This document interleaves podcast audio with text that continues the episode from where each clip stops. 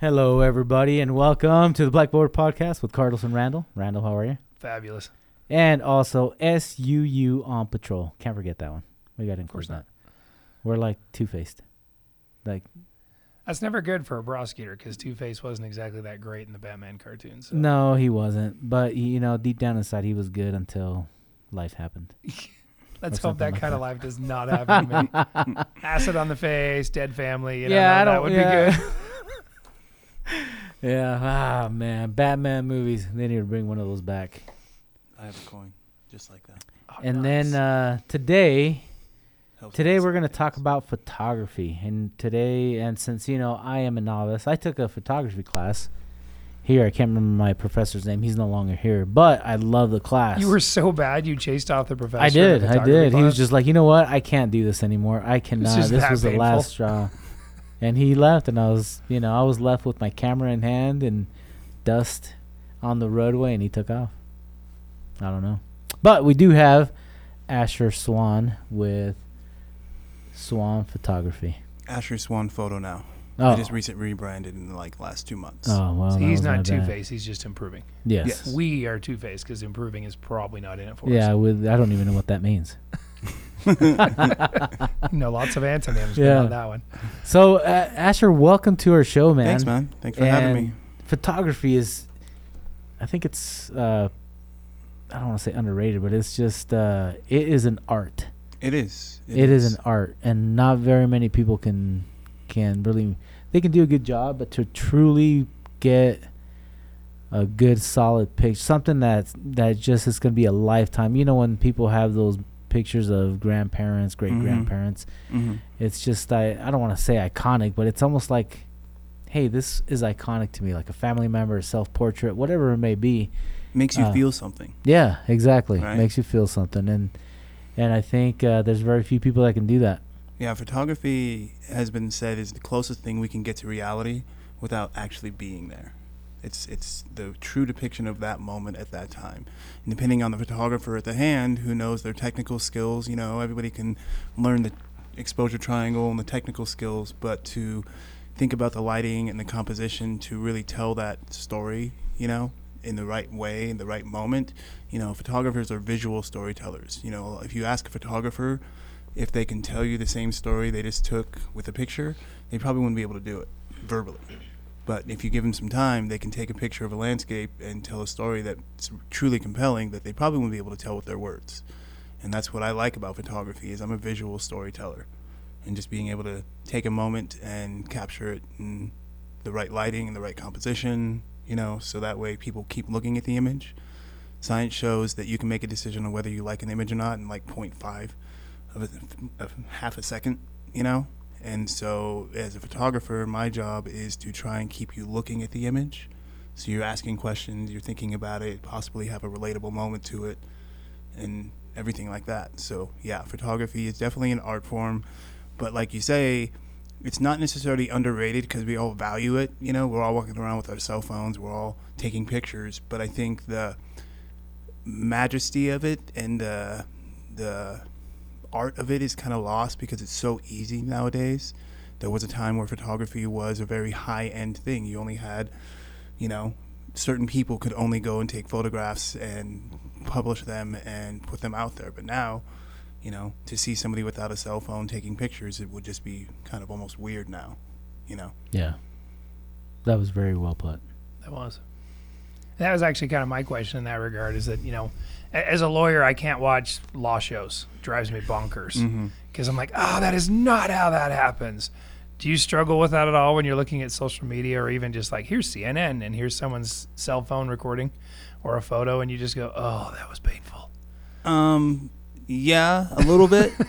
Sometimes it's because I go back to the ease of it, how easy it is for people to just to pick it up and start doing it without thinking about, you know, the right lighting or what story they're even trying to tell. And they just want the clicks and they want the, you know, the fame of it. And being somebody who's been doing it since I was 4 years old and creating pictures in a dark room at 10, it's dang. It's kind of something that I look at, and I don't necessarily judge and be like, oh my gosh, that's horrible, but I definitely go, that could have been done so much better. He's nicer than me. I judge away. You're like, yeah, that was crappy. I didn't like that. I mean, because that's one of those things that I look at. We, you know, I coach a soccer team. And mm-hmm. Let's take a picture, and all I'm thinking is like, I really wish I had a photographer here to tell me which way to even have the kid's face. Mm-hmm. And, mm-hmm. You know, so we took some just over the weekend, and the way the sun was shadowed three of the kids' faces, and I'm like, oh, that was great. If you're just doing midday kind of pictures, try and put the light behind them, because I would rather overexpose the background than have everybody squinting and looking into the sun. But it makes us older people feel better when even the kids have crow's feet. I mean, it's just true, saying, you know. True. You're aging, son. Exactly.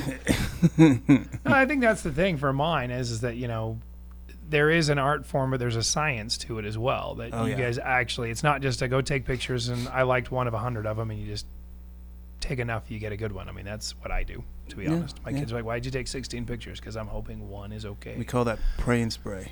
Yes. Pray and spray. Perfect. You just take as many pictures as you want and you can because it's digital now and it's easy. I was at the football game this weekend and there was a photographer on the field and he was probably a good 5-10 feet away from me and all I heard was click, click, click, click, click, and just you could just tell he was just shooting just to try and get everything he could possibly get, you know, and what we call that is pray and spray because, you know, you're going to get a shot. You're going to get something. But as you become more evolved photographer and you're looking for certain things, you'll find that that ratio of, you know, 1 to 10 images turns out to be good. And you want to kind of get down to 1 to 3. 1 of 3 of the images is pretty dope. If you can get that one that's perfect, then, you know, that's a win. But, yeah. Got to save a lot of time later as you're going through. Oh, man. Editing and delete. Yeah, I mean, that's probably 60% of the job is, you know, you're out there in the moment taking the pictures, but then a lot of people realize we spend a lot of our time on the computer going back through the images and picking out the ones that you actually see, you know, and that's a huge part of the process. I was a photojournalist for 7 years, and I think that's where I honed my ability to go through 2,000 images in a matter of 30 minutes and then get the photos to the editor in the next 30. Ouch, I think I'd go cross-eyed. You know? Yeah. And it's just, you just learn what you want, and you know what they're going to want, and you just kind of start keeping your eye out for them when you actually take them. So when you get through those images and you start scanning through, you remember, like, oh, I remember that moment, yeah. You know? But if somebody was to watch me go through an event photography or a football game and all how fast I do it, they'd just be like, how are you even able to see the image? But it goes back to that, you know, we can decide whether we like an image or not in half a second. So it's like, if you have a fast enough computer that can process everything you're doing, you'll buzz through them really quick. Have you ever had one of those where that half second was great and then you send it in or look at it later and go, oh, I missed a problem in that photo? There's been a few moments where, like, my photo editor for the newspaper, the image was great, but there was somebody in the background doing something silly. Opening their mouth, that never happens. Blinking their eyes, doing something silly, and the editor would be like, oh, I love this image, but do you have another one that's just like it without that person doing that in the background? That's why we take 2 or 3. You know, one of those 3 is going to be good. You just hope they're not throwing food in their mouth, just that wrong moment. Yeah. Dang. So do you, now when you say about a bad image, do photographers use like Photoshop or kind of help it get better, or is it just one of those like, I took the picture, I already set all the settings to where they need to be, mm-hmm. and that is it? Sometimes we'll use Photoshop to take something out of the background. I tend not to do that. I try and get the picture in camera as much as possible. It's just kind of my thing that I learned as doing it for as long as I have. You know, you just think about the science of it, making sure you get as much as the image and technically as good, but there are some times where you want to take something out of the background and, you know, to make it a little better. I've done that for a few of my photos for the newspaper. But as far as, you know, using Photoshop a lot for me, I tried not to, you know. Mm-hmm. Lightroom is my main go-to when I do my editing, and because it's so robust nowadays, you can do probably 80 to 90% of the stuff beyond removing things. It's a little more finite on Photoshop to be able to do that. Nice. As far as bad images, you know, a bad image for me usually tends to be about the shutter speed. Sometimes I'll push the shutter speed a little too much and it'll be too slow because I'm trying to get in more light without sacrificing my ISO. You know, you don't want to push your ISO too much because then you get noisy, so you'll sacrifice somewhere else, and oftentimes it's the shutter speed. So a bad image for me is just probably blurry fingertips or somebody moved a little too fast. Gotcha. Awesome. Well, let's kind of go back and start a little bit from the beginning. And I think you mentioned it a little bit, but just kind of your life around photography. We'll hit a couple of points, but tell us about you, Asher. Like what drove you to photography? And because obviously everybody that does a job has mm-hmm. to have some kind of love for it. Like for me, I love my job. Randall loves his job. Depends on the day. And most days. Yeah, me as well. But yeah, just, you know, because I think in order to be really good at something, you have to have a passion. Yeah. So let's go back to 1983. Oh, going way back. It was Christmas, and my dad had gotten all of our Christmas presents and happened to stop by Toys R Us, getting the other things for my brother, and he saw... you guys can probably relate to it. The Play School camera, the orange and white one with the yellow flash on top. Oh, man. I remember it, being jealous. I never got one. Yep, I had one. And so my dad got that for me and then gave it to me for Christmas, not knowing that I wasn't into photography at any point in time. You know, it was just, you know, random present. But that camera, that toy camera at 4 years old was very intrinsic to where I'm at now, because when I got it for Christmas, I remember spending like the next year or two walking around with it. And the thing that is the thread, you know, you talk about passion and the connection, is as a kid, what's the one thing you look for from adults? Approval, attention, right? You're looking for positive reinforcement, positive attention.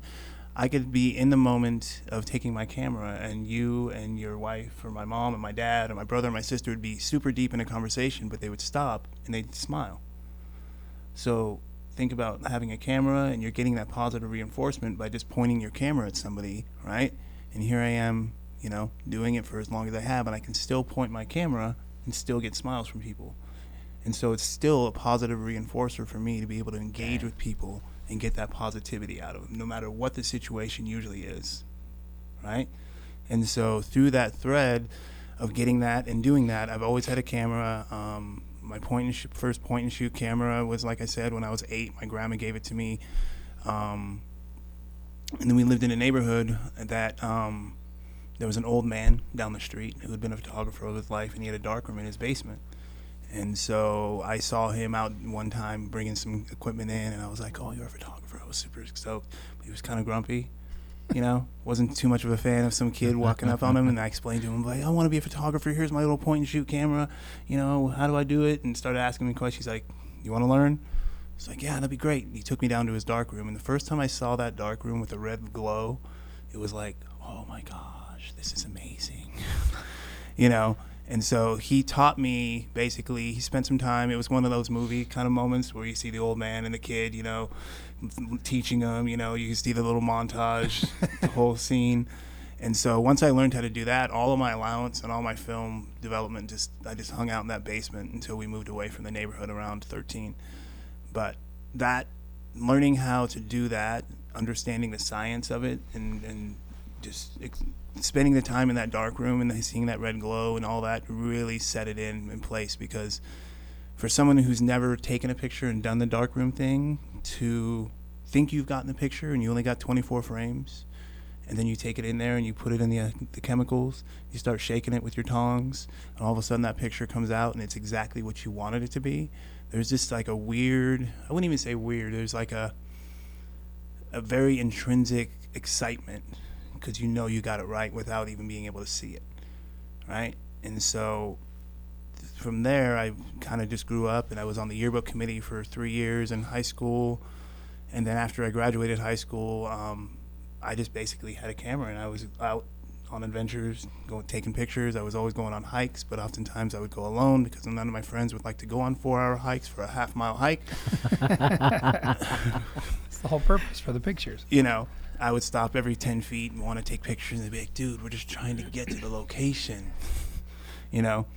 And so a lot of my years in my 20s, you know, was out just taking pictures and just learning the craft. I remember at one point in time, I decided to make a grid of every single setting on my camera that I could. So I set up a scene and I took the picture at the darkest exposure, and then I continued to change it incrementally, right? Until I had, and I've developed all the film, and I had this grid on the floor of me and my brother's bedroom, and I had to move his bed and move mine to make it big enough. He didn't need space. He didn't need space that afternoon. Literally flipped them up on the wall and just totally rearranged the room to do this. But by doing that, I was able to see the exposures and the difference between the different settings and understand like the fundamental science of where those settings need to be to get the right exposure. That's amazing. Dang. So passion, yes. And as I've gotten older, some of that stuff becomes so second nature. Now I don't really think about the settings. I think about the lighting. I think about the story I'm trying to tell. I think about the context, the how people are going to perceive it. You know, and if it's going to be relatable, if it's not, if there's a person in it, if there's not a person, because adding a person to the picture is really telling and really interesting, because if you take a landscape picture, right, and there's nobody in the picture, you're often imagining yourself there, right? You're kind of placing yourself in a certain area, but you take that same picture and you put a hiker on there.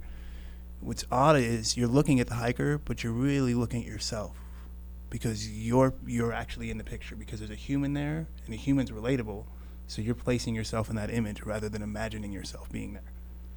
So having a person in the picture totally changes the element for us, because all of a sudden we're placing ourselves there as compared to imagining ourselves there. Then you have the complication of the human, though. They may not want to stand exactly the way you want them. The lighting makes it a little harder. Yes, yes. There was a National Geographic photographer called Sam Abel, and one of my favorite quotes was, set your scene and just wait, because life is always moving around you. You just have to wait for it to happen at the right time.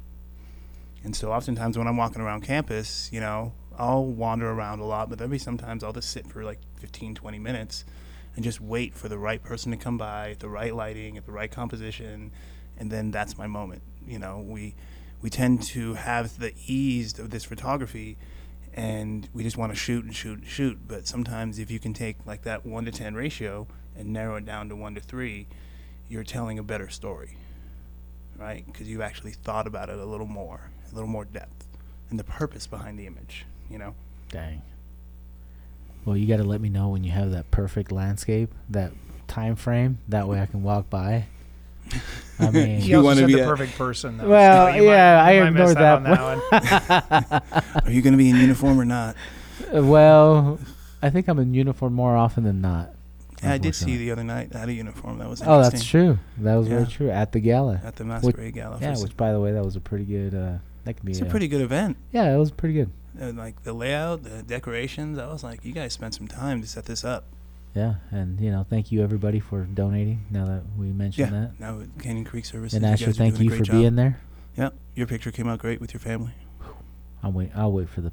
Where can I get those? I'm going to send them over to Trish this afternoon. Awesome. Yeah.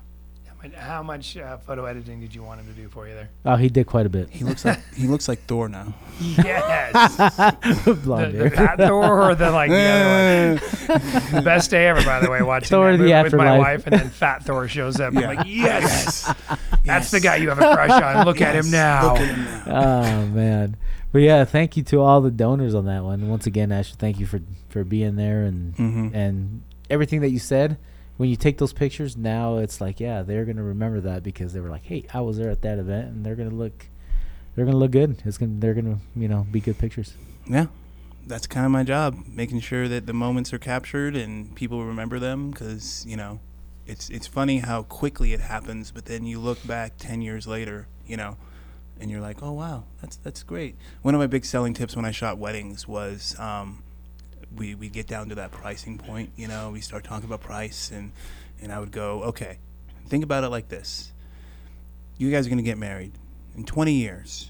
Are you going to go pull out that cake out of the freezer and get all nostalgic about it?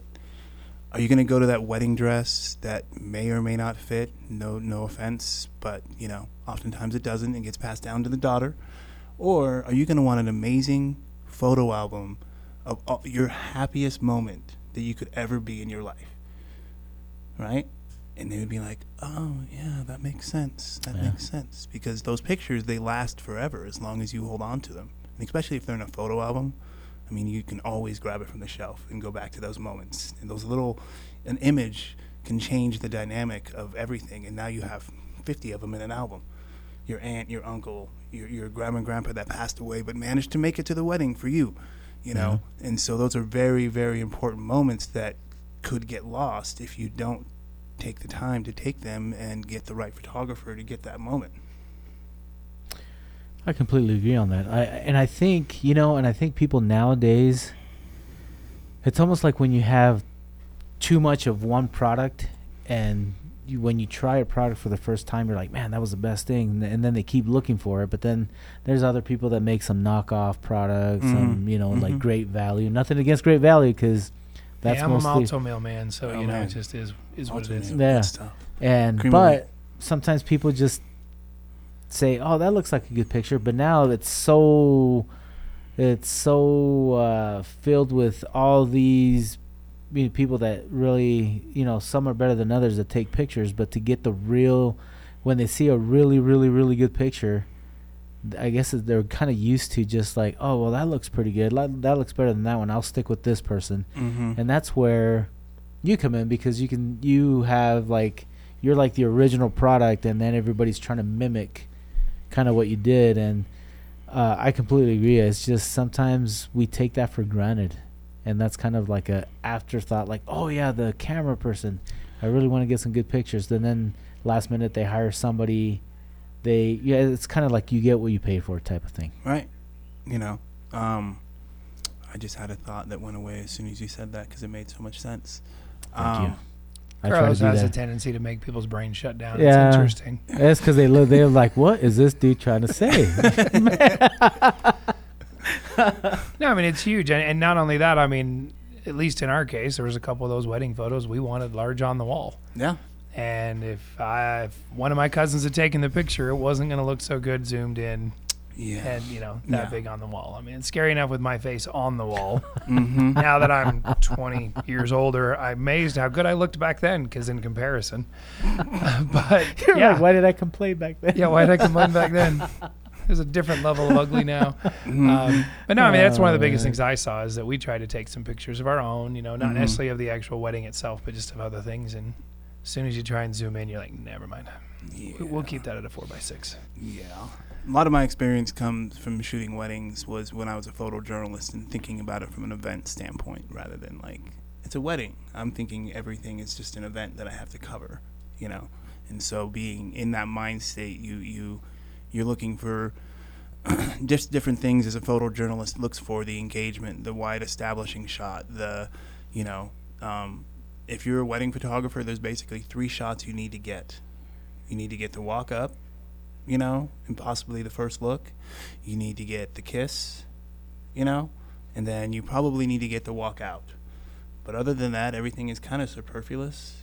I've been in several situations talking to other wedding photographers that missed that, and the people were just upset. But everything else about the gallery was fantastic, you know. And so as a wedding photographer, you kind of have three things you need to focus on, and then everything else just kind of falls into place. Boom. There you go. Carlos's new career. No. It's three shots, man. Yeah, no. No.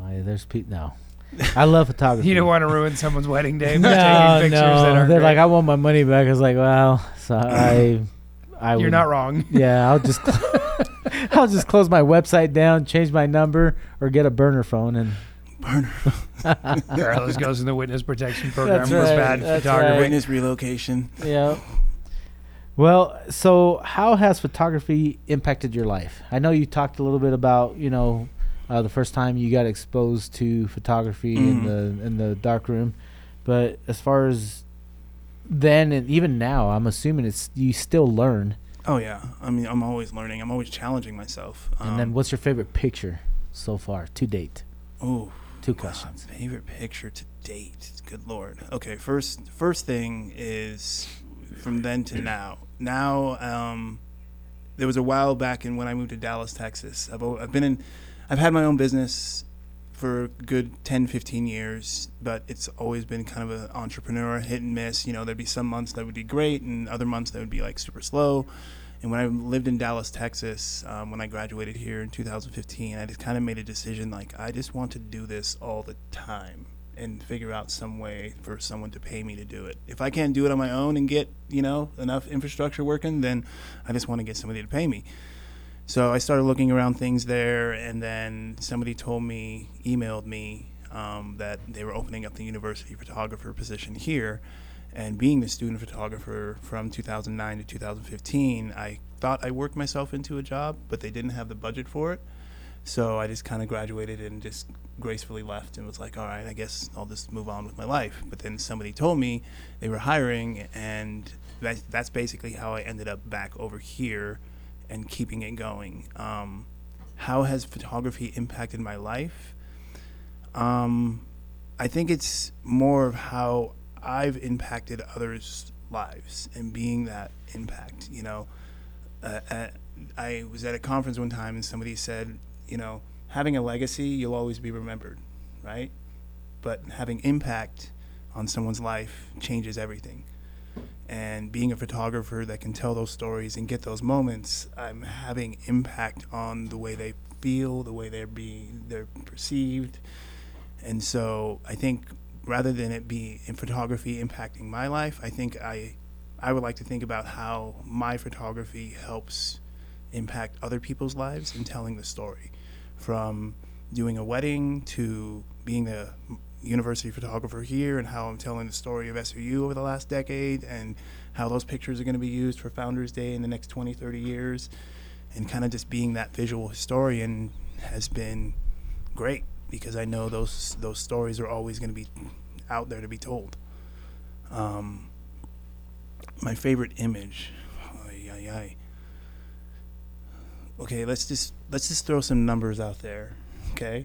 For 2021, I took 56,000 images for SUU, and I took 52,000 for me and my business. Wow. People said it. That's all I can say. That's wow. A lot of pictures. So and a imagine lot of hard drive space. I've been doing this for, you know, almost 38 years. So imagine we're probably in the few millions of pictures. And so what you're saying is you don't want to just pick one? It would be hard. Okay, let's go down to, I guess, some of my favorite images as of late, because I could pick an image from every single year. But there's my glass series that I really got into about 3 or 4 years back, and it's called Silica. And there's one particular picture that took me a good 2 hours to do. I know we're on a radio, so it's hard to visually imagine this, but I really got into color theory and how color affects people's emotions. And so this picture is really compelling in the sense that it's just a simple glass, you know, cocktail glass, but it has a nice curve on it. And I used about 4 or 5 different lights, and I blended everything together to be a very colorful, impactful image. And I guess because of the technical know-how of that image and how it came out, I guess right now that would probably be one of my favorite images, just because I love color, and I love the simplicity of it, but I love the complexity of it and how it makes people feel. So, I was trying to picture that. Impressive stuff. If you go to my studio downtown, Asher Swan Photo, right next to Artisan's, it's hanging on the wall right in the window, so you can see that. Which, that one is located at 98 West Center Street. Yes. Once Perfect. Again, 98 West Center Street. Yep. See, that's where I run my photo studio. I got you, Asher. Thank you, sir. Appreciate that. Well, that's actually, what you talked about was interesting to me because, you know, I think photography is probably one of those careers that photographers know great photographers. Yes. The rest of us mere mortals frequently remember a picture, but not the name behind it. Yeah. Right? I mean, you talked about seeing, you know, a relative's old picture kind of thing. I won't know who took that picture. Yeah. And 100 years ago, it probably was a professional photographer because they're the only ones that could afford a camera. Yeah. And so that's interesting, and that's one of the questions that I kind of had is how do you feel in that regard, knowing that your work has an impact, but doesn't necessarily carry your name for very long? I mean, in a newspaper, it may say, courtesy of Getty Images. That doesn't really help you, right? Doesn't really help me, yeah. But even if it had your name somewhere on there or on the back of the photo, that's not the part anybody gets to see. They're all just seeing the front where your name doesn't exist. Yeah.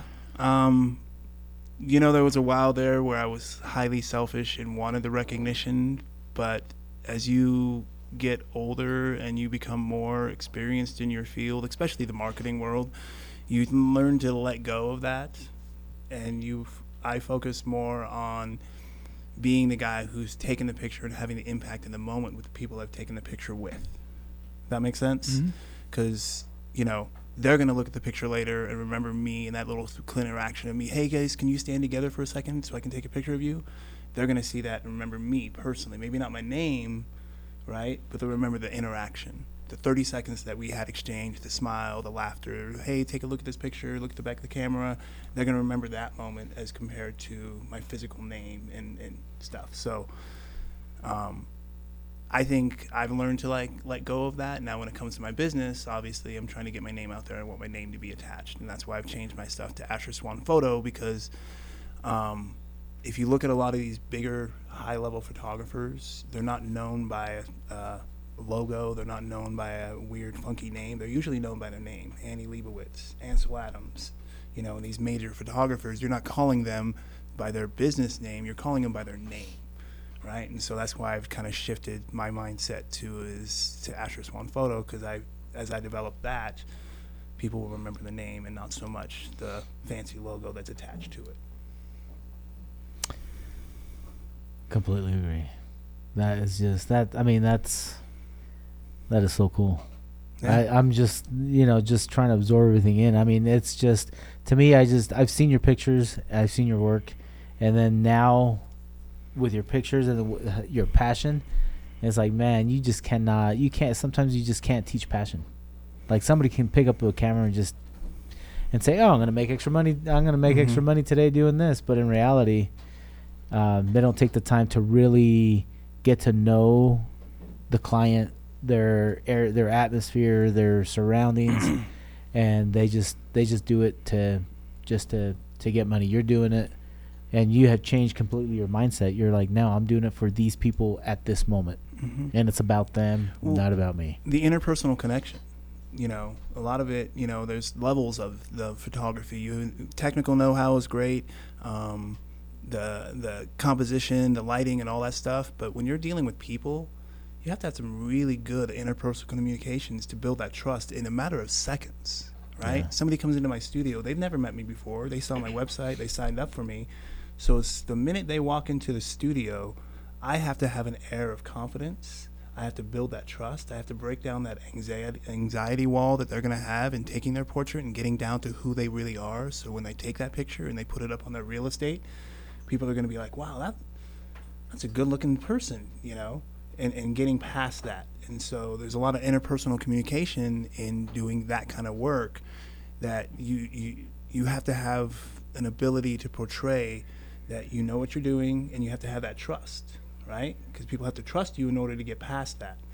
And so part of my, I guess, extra skill set is just being kind of jovial and being excited about what I do, and the passion behind kind of comes through as I'm interacting with people. And so therefore that kind of trust is just kind of happens naturally. And I think that's just the part that a lot of people miss in photography. Yes, you can be technically sound, you can know your lighting, you can have the right context, you can have the right composition.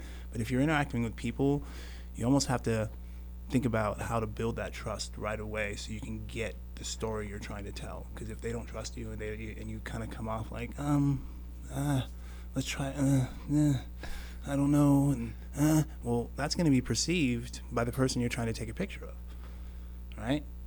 And so interpersonal skills are highly, I guess, one of the underrated things when dealing with people as a photographer is you just have to be able to interact with several different people at different times. And when I'm covering events, you know, on campus and walking around and randomly taking pictures of people, you know, I'm often smiling as I'm doing it, as compared to the guy that's walking around and doesn't enjoy what he's doing and just kind of is like in his zone. And I've seen several photographers do this out there, and they're covering events. They just don't look like they're enjoying it, you know? And that's perceived by people. People see the one guy in a room of 200 people, and you're the one guy wandering around with a camera, you know? You're going to be watched. Mm-hmm. You're going to be seen, you know? And you kind of have to have that air of I'm enjoying this, I'm having a great time, I'm telling the story, I'm in my zone. And so by doing that and carrying that presence, you naturally get that positive reinforcement I talked about, right? Being a photographer and pointing your camera at somebody. And maybe this is invading a trade secret here, but I mean, is that kind of your main trick for people who have fake smiles? Yeah, dad jokes. Yeah, just checking, because I'm just, it's always one of those where you're like, I almost rather people take pictures when I don't know what's coming. You know, just catch me in a normal, natural smile or a natural laugh, and I'm okay with it. But as soon as it's like smile, it's like, okay, what am I doing now? Are my lips in the right place? The art of getting somebody to, for me personally, is not so much telling the joke and then getting the first initial laughter. It's almost like a half a second after, because they've let out their big smile, but you don't want a big old toothy grin. You want that kind of more subdued one. So I'm going kind of almost right after they've done their big laugh, and that's the picture that usually works. That'd have been nice. Yeah. I have a family picture of us growing up, and they made us laugh too hard, so two of us had the full open mouth. Yeah. Forget just teeth. It's like see the tonsils level laugh. Yeah. Yeah. And that is our family portrait. Yeah. Back in the days when they took like two pictures. Yes. And you just kind of hoped. You didn't find out until 2 months later that was the picture, and then my parents were like, oh, we got to pay money for that. Yeah. Gosh. Yeah. Yep. So that brings up a good point. What would you prefer? Like natural habitat, like just catching somebody just casually talking without them knowing you're taking the picture, or kind of setting them up for that moment? Or does it matter, or is it just a matter of choice and what the client circumstance wants? And probably what I'm trying to tell. I love being the fly on the wall. I call it swan on the wall. You know, it's my little moniker, swan on the wall. Nice. You think you'd notice a swan on the wall a little better than a fly, though. But you know what? Wings. I can see little stickers. Neck. I can see stickers on walls now. There you go. You know that could be a thing. That could be a thing. From the candid standpoint, there's nothing better than finding somebody who's completely immersed in what they're doing, whether it's walking, whether looking at a laptop, or two people having a great conversation and that natural candidness of it. But oftentimes in those situations, you may not have the lighting you want, you know. So while I love the swan on the wall effect and the candidness of that, there's oftentimes I would love to bring an extra light in or do something a little more creative to make that moment just a little more compelling, you know. And so, yeah, I guess if I had to decide and you put me in a corner, I would probably say I love more the candid stuff, because that's the natural state of someone's person and what they're doing and who they are. Okay. It's kind of hard to get that once you start bringing in 2 or 3 lights and you set them in a scene and have them turn a certain way and then brush their hair back, and it's not as put their arm there and or suck your. For me, I'd suck my stomach in. I'd be like, you know, all right, do it. Go ahead, take a picture. Hey, Carlos, you can breathe now. You can breathe now. You know. They have elastics you can just put there and pull it in. Yeah, well, I call this my girdle. That I wear. Are you bringing them back? So, can I ask an odd question? Sure. I have my own memory of the first time, because my sister, she sent me a camera. Yeah, I was probably 20 at the time.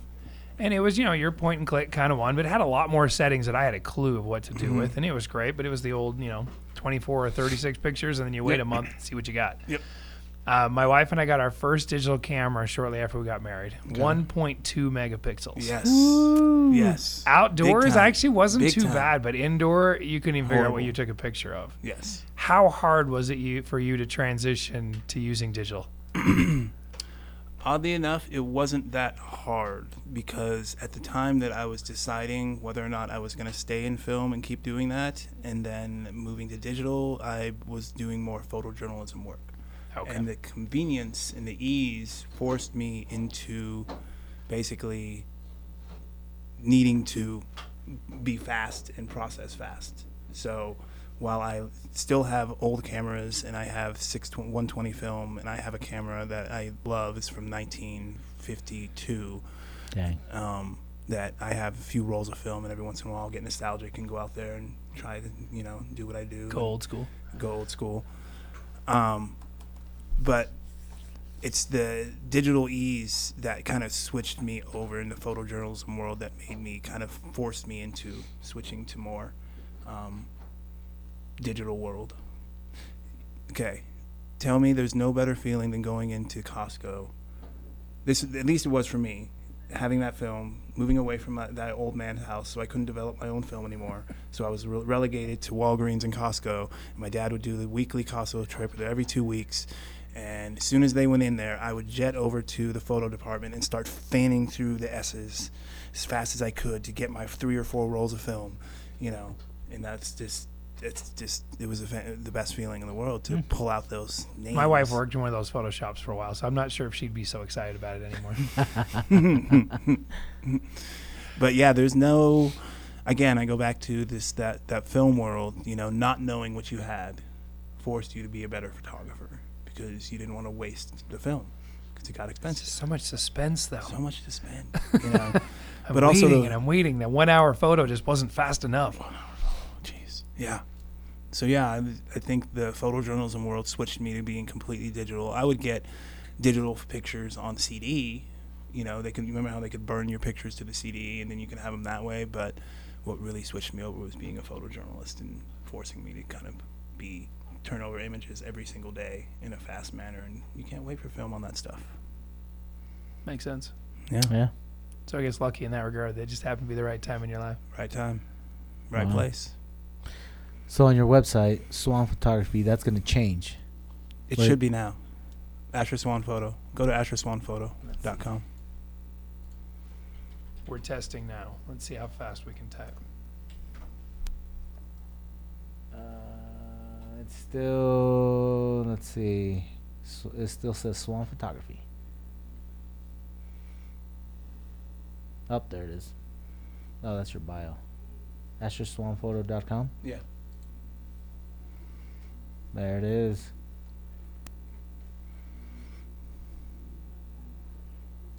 Well, on your other one, the Swan Photography, it shows a picture of a circus or whatever, where there's a Ferris wheel. Oh, the Ferris wheel shot, yeah. Yeah, that, I love those kinds of pictures. Okay. Love them. And then that one and the two glass, the two glasses one that's tipped over. Yeah. The orange background. Yeah. Love those two. Yeah, that was a great, yeah, those are both really cool shots. I love playing with long exposures. When I start getting artsy and I can play with long exposures, that's when I really enjoy playing with the lighting and understanding and stuff.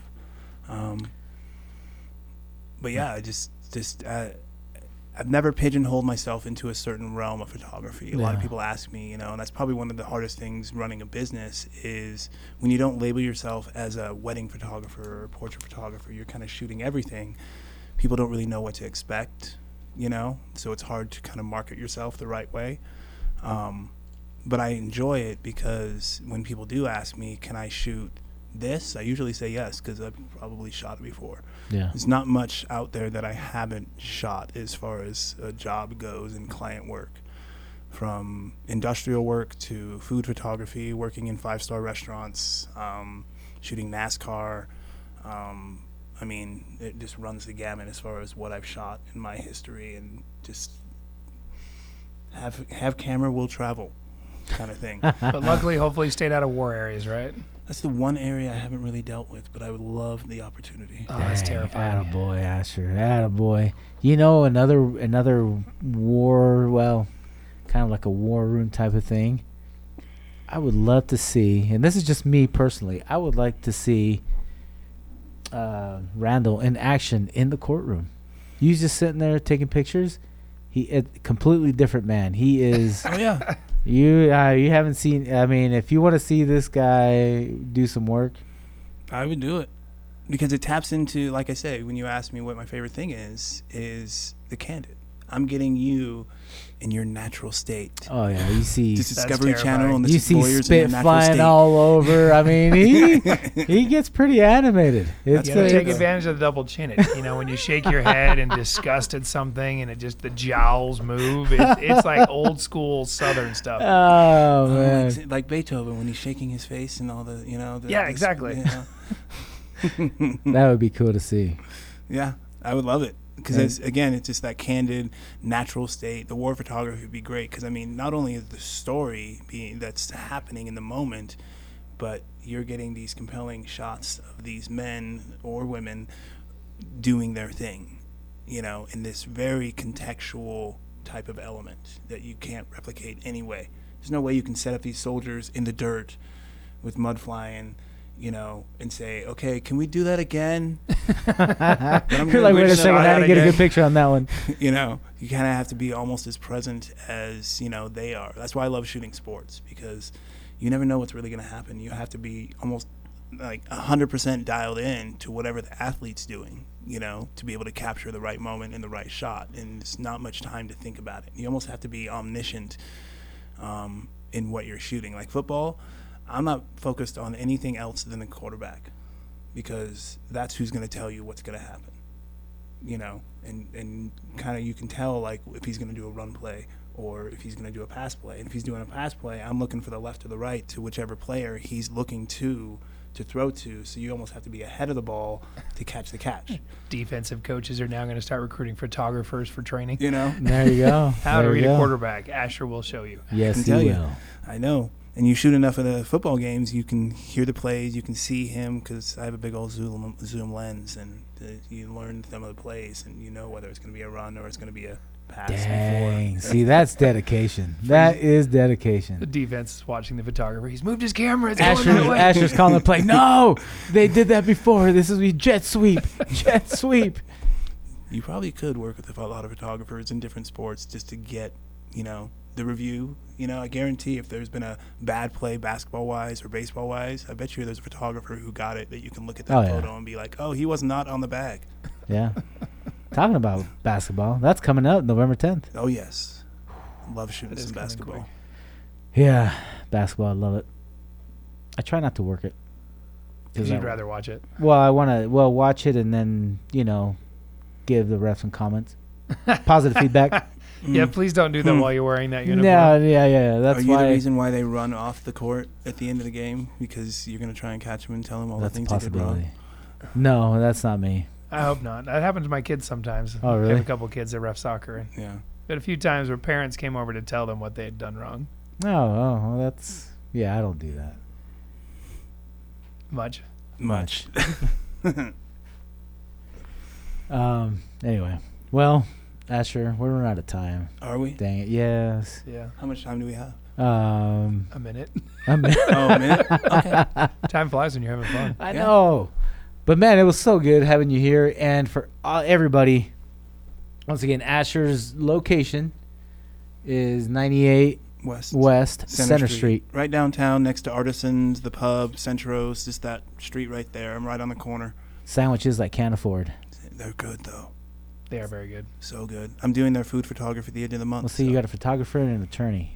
I can see that. You guys can afford that. Yeah. Me? Hopefully they give you a discount. You know? Taco Bell. If you're going to tell the story of the food, you have to taste it. Well, that's one of the perks of the job is, you know, you get to eat the food that you photograph. Yeah. Even Ryan can go eat over there. I have to go down the road by, 800 West, 200 North, Taco Bell. Oh, yeah. That's my... Taco Bell's good, too, man. Can't knock that. Yeah. And I can't believe I just mentioned Taco Bell's name again. Yep. Gosh. And they haven't even paid him yet. I know. We haven't. He's not a sponsor. You know, we don't see a little set of tacos here. Dang it.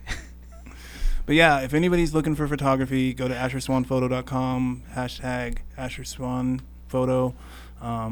Yeah, be happy to help you get some pictures taken and help you out. Thank you for having me, guys. No, thank you, Asher. And once again, for those that want a good picture, something that you're going to remember, whether it's a family reunion, wedding, or just something in general with the family. Yeah. Get the real thing. Happy to help. Yeah, Asher will be more than happy to help you out. And once again, thanks again for being at the gala. Yep. I think the picture was a lot of fun. Yeah, I'm looking forward to that. Hopefully you didn't get a picture of me in a big old sandwich at the last minute because I was talking. That's the only shot I was supposed to get. Yeah. So... Okay, well, thank you guys, and we'll see you next time.